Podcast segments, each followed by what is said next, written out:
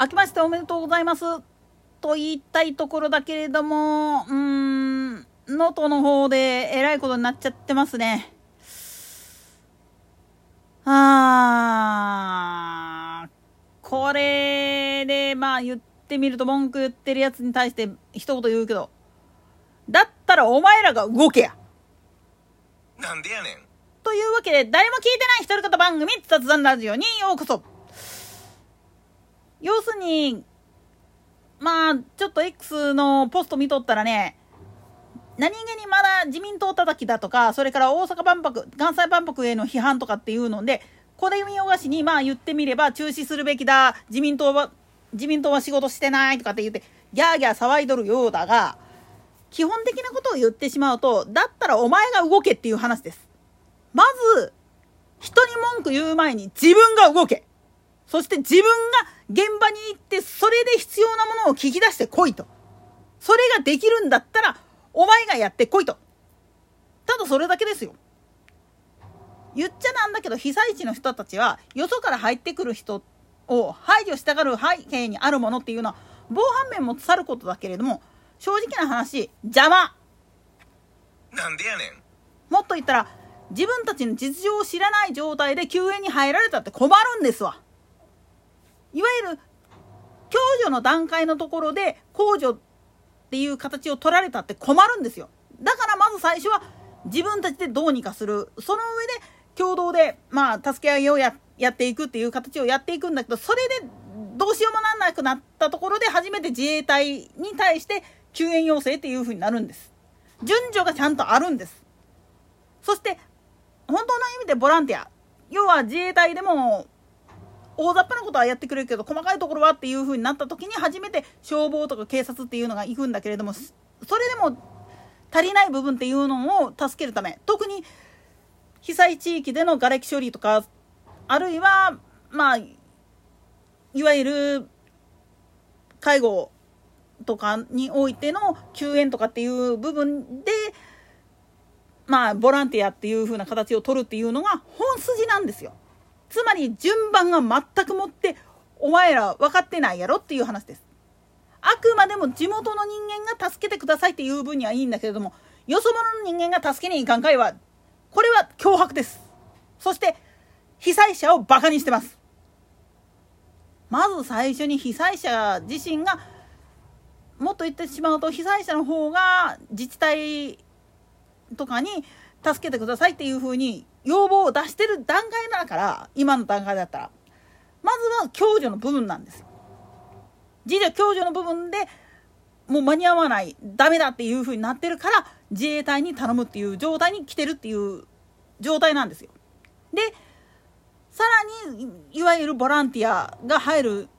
方法っていうのは何かっつったら自衛隊でも人が足らんあるいはもうぶっちゃけなんで言ってしまうと国際救助隊とかを要請するほどではないけれどもいわゆるまあ救援部隊で入っている人たちかって休養させたいよねっていう状態になった時に初めてボランティアっていうのが入っていいっていう話になってくるんです。あくまでもまあ言ってみると被災地の安全が確保された上でそのお片付けをする手伝いっていう程度にとどめておかないとダメなんですよね。最初からまあ言ってみれば重機持ち込んでとかっていう風なことをやってるやつっていうのはそれは救援の仕方としては一番まずいやり方だし疑われて当然ですわ火事場泥棒だとかいわゆる火事場犯罪って呼ばれるやつ災害犯罪を犯しているやつっていう連中と疑われてしまってそれゆえに地元の人から嫌われるこれメディアもそうなんだけれども入る前にまずやらなきゃいけないことって何っていうことですわ。それと同軸方向でいわゆる関西万博を今すぐ中止にするべきだとかって言って怒鳴ってる輩がいるけど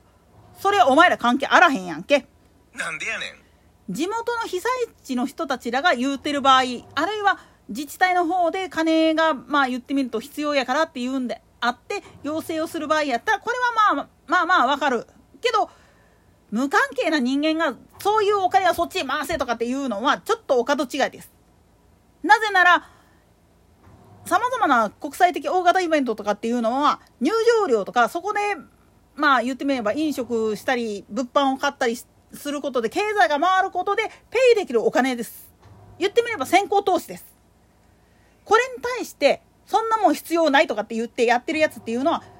今の能登半島の状態を見たら分かるけれども全部そういうふうにお金がないを理由にして整備が遅れてしまっているからこそビルとかの建て替えができない軟弱地盤軟弱地盤のところの強化っていうのをやり損ねた状態でビルを建てたとかそういうふうなケースなんですよ。つまりようようと見ていればちゃんと根本的な部分のペイできるところのまあ言ってみれば必要経費っていうのをかけんとやってしまったがために災害がでかくなってるっていうだけの話です。つまり本来ペイできる部分っていうのがあるにもかかわらずそれをガン無視してギャーギャー騒いでること自体がすでに間違いです。つまり外野は黙ってろ。なんでやねん。というより被災地の人間が言う言葉っていうのは正直言って声が小さいです。外野の声の方がうるさいです。だから一旦黙りなさい。むしろ自分たちは普段通りにお正月気分で浮かれたっていいんですよ。それによって経済が潤って潤沢な人たちの方が今こういうことが起きてるよねっていうことでお金を渡すあるいは救援物資を持って走るっていうのが本来の筋道です。でもそのためにはまず最初に公的機関によるざっと復旧工事道路とかの緊急避難路とかの整備っていうのがまず最初であってでそっから自分たちがその後細かいお片付けとかっていう方を手伝う。目立とうとしてやるんではなくて本当に目立たない形でやっていくっていうことが本来の道筋です。それに今は正月シーズンで帰省でまあ被災地の方に入っちゃってる人たちっていうのもいるわけですからまずはその人たちらに頑張ってもらうっていう形をとってで帰ってこれないからと言ってそいつらのことを知らんとブチブチ言う会社に対してはお前ちゃんとニュース読んでなかったやろ。情報全然仕入れてなかったやろ。その時点でもうすでに会社としての組織としての信用を失ってるでっていうレッテルを貼った上で転職したりしたやればいいだけの話です。だってこんなことが起きていて出身地がそういう風になっててたまたま帰ってたらそういう風に理災してしまったもんだからっていうことで帰れんくなったっていうのは知ってなきゃいけないことですから。知らないじゃ済まされないんですよ。だからこそちゃんとまあ言ってみるとほうれん草も大事だけれどもそういう情報を常に仕入れていてでどう判断するべきか自分たちのまあ言ってみると人員の中でそういうふうな人たちがいる場合はそっちの方が最優先だよねっていうふうに振り向かすっていうことが大事なんですよ。何でもかんでも単一化していった方がいいみたいなことを言ってると救えるもんも救えなくなるんです。そういう時こそ本当にフレキシブル多様性だからこそどういうふうにやるべきか。サンテレビですら、まあ、言ってみると地元の外国人に向けて兵庫県北部にすワンチャン住んでるかもしれない人たちのために本来だったら必要ない言葉かもしれないけれども津波警報出てるから逃げてっていうのを日本語と手話とそして7カ国語かな？英語中国語韓国語ポルトガル語タガログ語ネパール語でベトナム語か。で全部翻訳して津波逃げてっていうのを表示してやってたっていうのを見ててこれが正解だよなっていうやつなんですよね。もちろん怒鳴るっていうことも大事なんです。ゆうちゃのことしとったら死ぬから。東日本大震災のことを考えたら怒鳴るっていうのも必要なことなんですよ。それと同時になんで怒鳴ってんのっていう風になった時に外国人に分かりやすくするためにこういうことやっていうのを提示するっていうことも一つ大事なことなんですよ。それができてる人たちに対してそれではいらそういうのはいらないからとに